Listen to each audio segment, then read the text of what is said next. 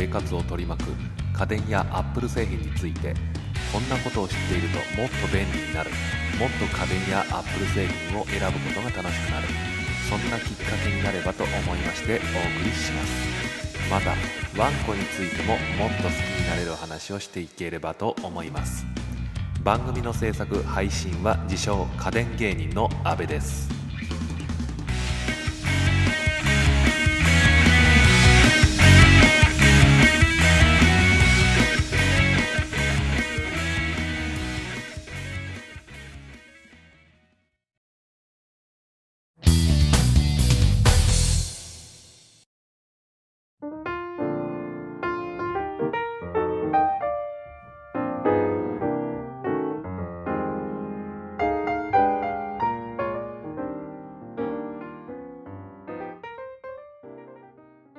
さんこんにちは。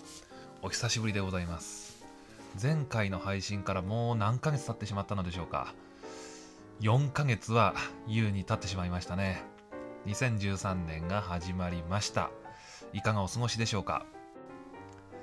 こんなに長い期間え間を空けてしまってなんですがえ今後も配信は続けていきたいと思います。また不定期での配信となっていくと思いますが皆さんよろしくお願いいたします。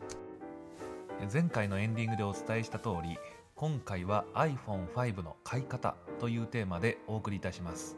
またもや全編 Apple の話題ということで、え続いていきますがよろしくお願いしますね。iPhone5 は現在ソフトバンクと au で発売されましたが料金プランや割引プランが複雑に絡み合っていて色と容量を選ぶ以上に難しい選択になっています。どんな環境だとお得になるのか通話料やパケット料金はどうなのか。また今まで iPhone を使われていた方は今までの iPhone をどのように運用していけばよいのか。多岐にわたってお送りしたいと思います。それではリンゴと家電とワンコと第7回。なんですが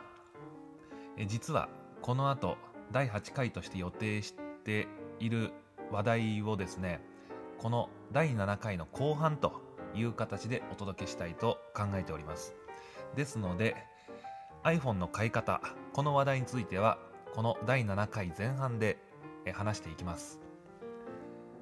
第7回後半では iPhone5 の後に発表になった iPad mini こちらについて話をねしていきたいと思います。それでは第7回前半からよろしくお願いします。それではいろいろなシチュエーションを仮定しながら話を進めていきたいと思います。とその前に容量の選び方をお話ししましょう。iPhone5 には 16GB と 32GB、64GB と3種類の容量別にモデル展開されていますが実質どのモデルも OS の保存容量は含まれていませんので表示よりも使用できる領域は少なくなります。それを踏まえるとフル HD の動画撮影が可能になった iPhone5 では 32GB 以上のモデルがおすすめできます。写真を撮ったり iPod としてフルに活用しても余裕ある保存領域はアプリケーションも好きなだけ楽しめます。16GB の実質無料な価格設定も魅力ではありますが iPhone5 はそんじょそこらのスマートフォンと違い手軽に SD カードで保存領域を広げられませんのでそこを考慮しても 32GB 以上がおすすめだと言えます。カラーについてはですね、えー前回お話しした通りでブラックとホワイトの2種類があります。こちらもねぜひ手に取って確認してみて選んでみてください。それでは料金プランのお話ししていきましょう。基本的な料金プランはソフトバンクと au にそれほど大きな違いはありません。基本料金980円。パケット定額料5460円。ウェブサービス料の315円。これに機種代金がプラスされるという形です。機種代金は両社とも 16GB が2年間使えば実質無料。32GB が月々430円。64GB が月々860円です。ですので 16GB モデルなら通話料を除いて6775円が毎月かかります。機種変更や MNP の場合もどうなるかと言いますとこれも若干の差が出てきます。ソフトバンクでは機種変更の場合パケット料金が1年間1050円割引になるキャンペーンを打っていますので 16GB モデルなら月5705円が定額料となります。au で機種変更した場合機種代金の月々割が減額されますので 16GB モデルは月7145円が定額料となります。えここでですね補足なんですけれどもソフトバンクと au の iPhone は値段が違い au の方が高くなっています。iPhone も他の携帯と同じように機種代金を一括払いで払うこともできるんですけれどもその時にソフトバンクと au の iPhone かなりの値段の差というものが出てきます。でなんでこれ値段に差があるんだろうかということなんですけれども au の CDMA の電波を使う関係でチップの値段が高くなりそれが本体代金に反映されているようというのが噂としてありましたね、まあ、実質世界的に見ても au が使用している CDMA というこの電波の種類こちらは割とあの希少な種類のようですね。それよりもソフトバンクとかドコモが使用している WCDMA こちらの種類の電波の方が世界的には多く使われているようです。そしてですねソフトバンクと競争するためにも毎月割が au では高く設定されています。なのでね容量別の値段もそんなに変わらないということになっているわけですね。それでは話を戻しましてまとめると機種変更する場合はソフトバンクと au で月1440円の差が出てきます。機種変更の場合はソフトバンクで契約を継続した方がお得ということになります。MNP の場合はどのように料金プランに差が出てくるのかと言いますとソフトバンクも au も2年間基本使用料が0円となります。さらに学生の方が iPhone を契約すれば基本使用料0円の期間は1年間延長され3年間0円となります。そしてこの効力の範囲は生計を同一している家族全員です。ただし学生以外の家族は MNP と機種変更の場合は3年間0円ですが新規契約の場合は1年間0円となります。それでは定額料の話に戻りますが月5775円が先ほども言ったように定額料ということで MNP の場合はどちらも変わらないというニュアンスで OK だと思います。ただしソフトバンクの割引額は iPad や iPad mini にも利用できるという au にはない飛び道具みたいなものをねソフトバンク打ち出してきてます。また両社ともキャンペーン期間がありますので確認が必要ですね。現在話しているのはあくまで3月末ということですのでこれが4月になればまた違ったキャンペーンが打ち出されるのかもしれません。ぜひホームページなどでね確認をしてみてください。次にオプションの話です。ソフトバンクから言ってみましょう。基本使用料980円の場合通話はソフトバンク同士に限って1時から21時まで無料です。SMS については24時間無料です。ホワイトプランという名前で内容も根付いてきたかと思われますね。これを24時間無料にできるオプションがありこちらは月額プラス500円となります。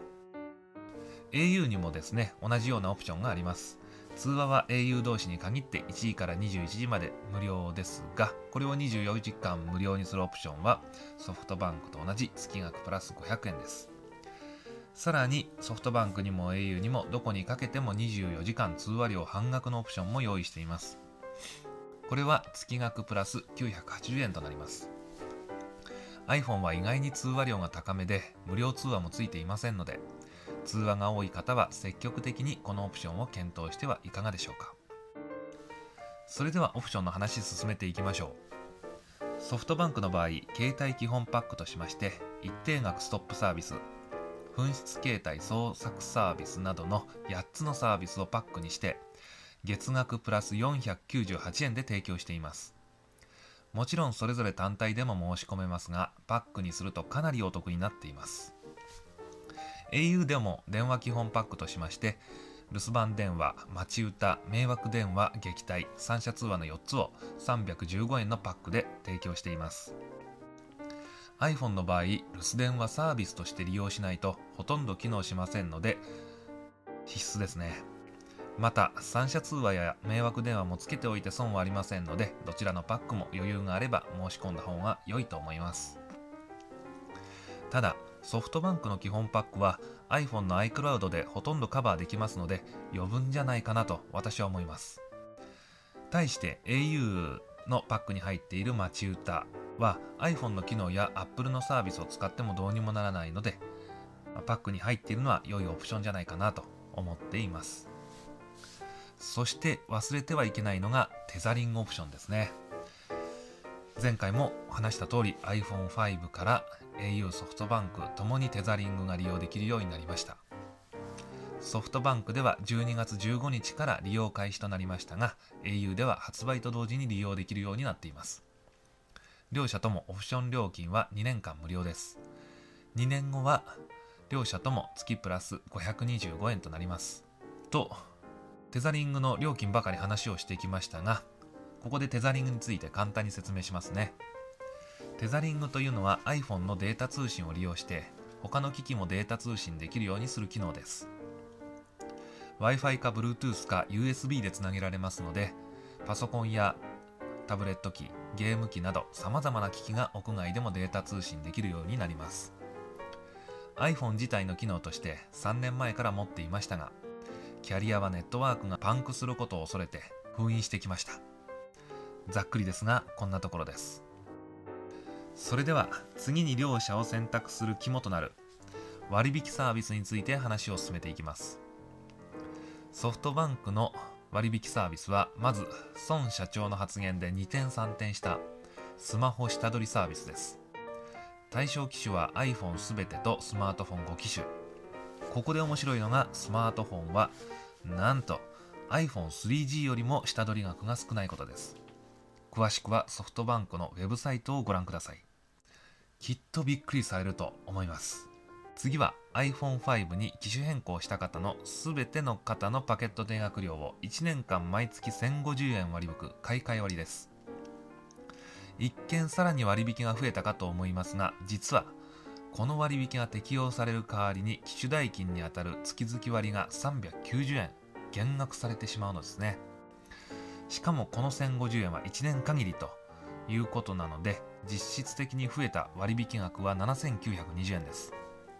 対して 16GB モデルを購入した場合の機種代金は9360円です。つまり買い替え割が発表されるまでは 16GB モデルの機種代金は実質0円だったのが1440円となってしまいました。これは改良なのか解約なのか。ユーザーを混乱させるプランだと私は思います。そんなユーザーの声を反映したのかどうなのか期間限定で増えた分の機種代金をソフトバンクが持ってくれる。そんな割引が登場しました。それが買い替えサポートキャンペーンです。これは iPhone5 以外の iPhone から iPhone5 に機種変更される方を対象に9450円分のソフトバンクポイントを提供してくれるという内容です。このポイントを利用すれば 16GB モデルは実質無料で購入できますね。ただ現段階で3月31日までですので機種変更される方はお早めにお願いします。次はスマホ BB 割です。これはソフトバンクの ADSL 回線を契約している方に適用される割引で割引額は月々1480円です。これはパケット定額料から2年間割引が継続されます。ここで注意したいのはソフトバンクの ADSL 回線を契約している方が対象という点です。対象の固定通信サービスはソフトバンクの ADSL を電話と一緒に契約している方ならば契約していると思われるホワイト BB ケーブルテレビを契約している方で IP 電話を契約する場合に選べるケーブルライン光でトーク S の3つです。そしてこの3つなんですが今更感の漂う ADSL に加入しているか特定のケーブルテレビサービスに加入しているかいずれか2つであるとも言えます。というと多くの方が利用していると思われるフレッツ光や JCOM は対象外となります。また割引額を受けようと ADSL 回線に加入するのは光回線に加入していなければ良いかもしれませんがすでに光回線を利用している方にとってみればデメリットが多すぎます。本当にこの割引に取り組むのかソフトバンクの本気に疑問を感じる内容ですね。ひょっとしたら本気は出していないのかもしれませんねこの割引。対する au の割引サービス。これは何かと言いますと CM でも話題の au スマートバリューです。実質割引サービスはこの1種類になってしまうのですがこれがソフトバンクに比べて強力です。まず割引額は月1480円を2年間パケット定額料より割引ます。そして割引を受けられる方は au 光 au 光チュラ。コミュファ光 EO 光に加入している方です。ケーブルテレビでは JCN、JCOM、提携先ケーブルテレビ各社に加入している方です。提携先ケーブルテレビ各社とは au または KDDI の通信サービスを利用できるケーブルテレビです。ソフトバンクに比べると比較にならないくらいの方が対象に含まれると思います。私はコミュファ光を利用していますがフレッツに比べて回線が安定しており最高速度もフレッツよりも速い速度を叩き出しています。フレッツ光に加入している方もサービスエリアが許せば他の事業者も検討してみてはいかがでしょうか。実際ですね、えー、他の事業者への乗り換ええー、こちらもですね価格 .com などを、ね、見てみますと、えー、新規加入の場合の割引というのを結構大幅な値段で実施してましてですねうんそんなに大きな出費もなく乗り換えられるんじゃないかなと思います。まあそれはまた乗り換えるその人の地域や、え、それから状況でまた違ってくるのかもしれませんがぜひね、検討してみてくださいと話がそれてしまいましたが戻りますね。スマートバリュー自体は iPhone4S の時から実施していましたが au の iPhone に対する意気込みが感じられます。また期限を延期延期で今まで繰り返してきましたがここに来て無制限と歌っております。えー、それでは最後にソフトバンクの一風変わった料金プランについても話していきます。一つは11月1日よりソフトバンクの 3G 携帯と同様の無料通話付き料金プランを選べるようになったことです。特に通話が多い方ソフトバンク同士以外の通話が多い方向けではないかと思います。詳細については割愛しますが種類が多く分かりづらいのでショップで相談しながら決めるのが良いと思います。そしてもう一つ。iPhone を機種代金は一括払いでかつ iPhone のパケット通信は使わずにポータブル Wi-Fi ルーターを併用することでできるだけ安く iPhone を運用したい方向けの料金プランです。2年縛りのあるタイプ X2 年とタイプ X です。タイプ X2 年は2年縛りがあるだけあって基本使用料は780円に抑えられていますがホワイトプランのような条件付き無料通話もなく一律30秒21円の通話料が設定されています。パケット通信を利用する場合はこれにパケット定額料がプラスされます。タイプ X は2年縛りがないだけに基本使用料は1560円となっています。もちろん条件付き無料通話もありません。ただこのプランは本当に通信を iPhone 以外のデバイスに依存するプランとなっていますので割引サービスもほとんど使えません。3G 携帯の割引サービスである家族割引がかろうじて使えるようです。最後に契約解除料の話もしておきたいと思います。ソフトバンクも au も2年縛りが有効な間に解約すると9975円がかかります。ただし契約解除するタイミングはソフトバンクは25ヶ月目の1ヶ月であるのに対し au は24ヶ月目の1ヶ月のみです。とここまでソフトバンクと au の料金プランとオプション割引サービスと話を進めてきましたがここからはケーススタディとしまして考えられるパターン別に1ヶ月の使用量を出していきたいと思います。なおモデルは 16GB を基本に考えます。それではケース1固定回線はなくネットできる環境は iPhone のみ。ずっとソフトバンクを使い続けており iPhone5 もソフトバンクで引き続き契約する。契約は2年経過し機種代金もほとんど払い終わっている。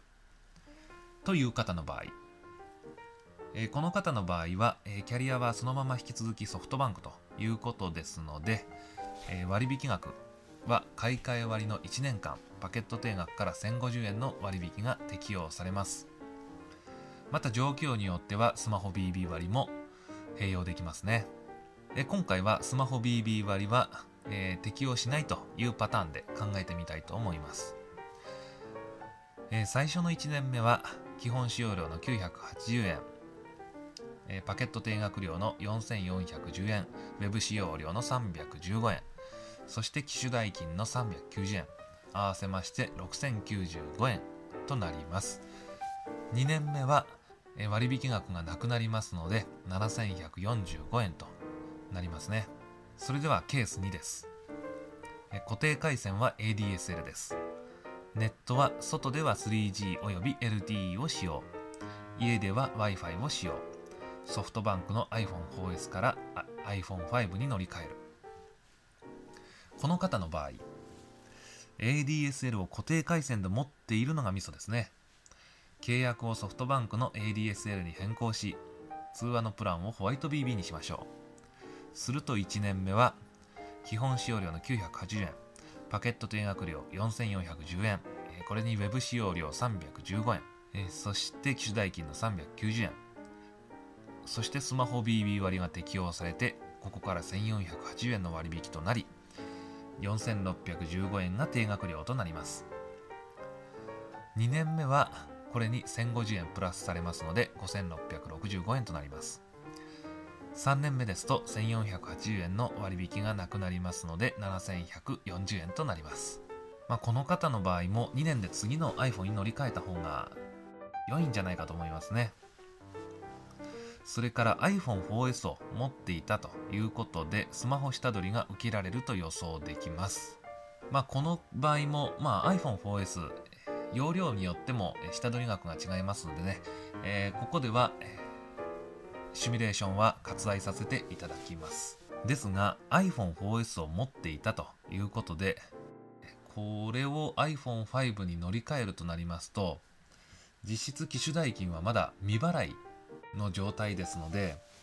さあ、この機種代金を分割で関西まで持っていくのか、それとも、まあ多分現時点ですと、2万円は確実に残っているかと思いますけれども、この2万円を一括で支払ってしまうのか、さあどうしますかというところになってきますね。それでは3つ目のケースです。固定回線はフレッツ光。au の携帯を使っており iPhone を使うのは初めて。au の iPhone に機種変更すると。えこの方の場合ですね、固定回線の事業者をスマートバリュー対象事業者に乗り換えましょう。フレッツ光は残念ながらスマートバリューの対象事業者入ってないんですね。ですので、それ以外の光回線事業者、こちらに乗り換えましょう。まあ、フレッツ光を契約している期間にもよりますが、ほとんどの場合、お得な契約プランを選択すれば契約解除料はかかってこないのと同じことになるかと思います。これは先ほど話した通りですね。それではシミュレーションをしますと、基本使用料の980円、パケット定額料が5460円、ウェブ使用料が315円、ここからスマートバリューで1480円が割り引かれ、5665円が定額料となります。スマートバリューは先ほども話した通り2年間有効です。2年間経過したら iPhone を機種変更することも視野に入れると良いと思います。で補足ですけれども、このスマートバリュー、2年間経過した後、完全に消滅してしまうわけではありません。3年目以降も980円がパケット使用料から、えー、引かれることになりますので、えー、500円はですね、あの割引額が減ってしまいますが、えー、まあ、ソフトバンクと同等ぐらいの割引が続きますよということですね。そして今まで使っていた au の携帯ですが、他に使い道がない場合は売却することもできます。ソフマップなどがね、行っているんですけれども、えー、こちらについても調べてみることをお勧めします。それではケース4です。このケースが一番複雑になるでしょうね。私の経験も交えて考えていきたいと思います。固定回線はスマートバリューの対象回線。ソフトバンクの iPhone4 を使っており、9月でちょうど2年が経過しようとしている。しかし、au のスマートバリューを使いたいしソフトバンクの電波状況に満足していないので MNP で乗り換えるこの方の場合ですねまあ私の場合は iPhone4S を使っていましてそして iPhone5 に乗り換えたのでまあここでね未払い金がかなり多く発生してしまったんですけれどもすいません、えー、ちょっと横道にそれました、えー、現在の状況から整理していきます。契約してちょうど2年経過したのですがホワイトプランの契約解除料は9975円で、えー、24ヶ月目と25ヶ月目は0円となります。そして機種代金は分割の場合実は初回の払い込みが2ヶ月後から始まるので26ヶ月経過して支払い終了となります。以上を考慮すると MNP は25ヶ月目に行った方が良いことが分かります。それでは25ヶ月目に MNP する時の費用です。え契約解除料は先ほども申した通りかかりませんね。0円です。機種代金は32ギガの場合およそ2400円です。で MNP 費用が2100円で4500円となります。24ヶ月目に MNP する場合機種代金がもう1ヶ月分追加されますので6900円となりますね。では定額料はどう変わるのか見ていきましょう。基本料金は0円となります。ウェブ使用料が315円パケット定額料が5460円。スマートバリューの割引が1480円効きますね。月々の定額料は4295円となります。2年後は基本使用料がまた戻りますので980円。ウェブ使用料が315円。パケット定額料が5985円。ここから先ほど申した通り3年目からのスマートバリューマイナス980円。6300円が定額となります。割合ですね、えー、こういうパターンがね一番複雑になってくるんでしょうね。逆のパターンも考えられますね。今までは au の携帯を使っていてスマートバリューも使えていたんですが、えー、まあ知人から家族がねソフトバンクの利用者でああの普段の通話が割合無料時間が多くなるということでソフトバンクに乗り換えるという場合スマートバリューが適用されなくなって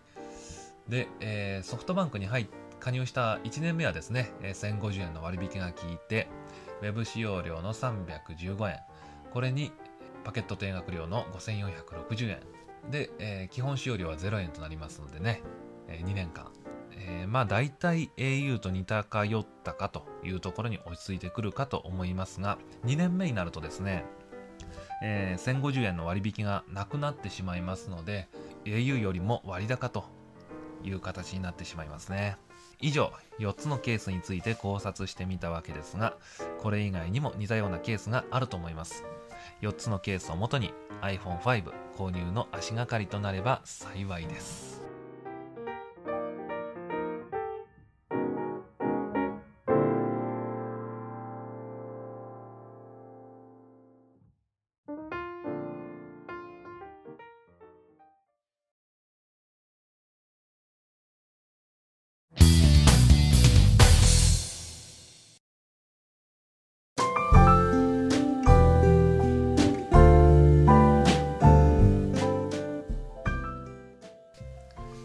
ということで、第7回前編としまして iPhone5 の買い方と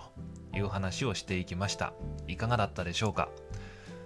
まあ、今回久しぶりの配信ということでですね、えー、結構カミカミな部分もあったわけなんですけれども、えー、この後第7回後編としまして、えー、iPad mini についてねお送りしていきたいと思いますまあ iPad mini もですねまあ2012年の3月にえー、iPad の、えー、第3世代レティナディスプレイが搭載されたものが、えー、発表されたわけなんですけれどもそれが発表された後からですね、えー、あんまり時間はかからなかったですね。この iPad の小さいモデルが出てくるという噂がですねずっと飛んでいましたよね。まあそんな噂が出たというのもあの Google やですね Amazon がこの7インチ型のタブレット機こちらを開発しているというねそんな噂が飛び交ったことからじゃあアップルもひょっとしたらちょっと小さめの iPad 出すんじゃないかっていうねこういう噂が飛び交ったんじゃないかなと。思いますけれどもでも実際ですね本当にこの7インチの iPad が出てしまったと。いうことでですね発表された時はかなり驚きましたね。はい。そんなわけでちょっと、えー、私の背景ではですね犬の鳴き声も 聞こえてくるんですが、えー、どうぞご了承ください。ではそんなわけで、えー、リンゴと家電とワンコと第7回後編に続いていきます。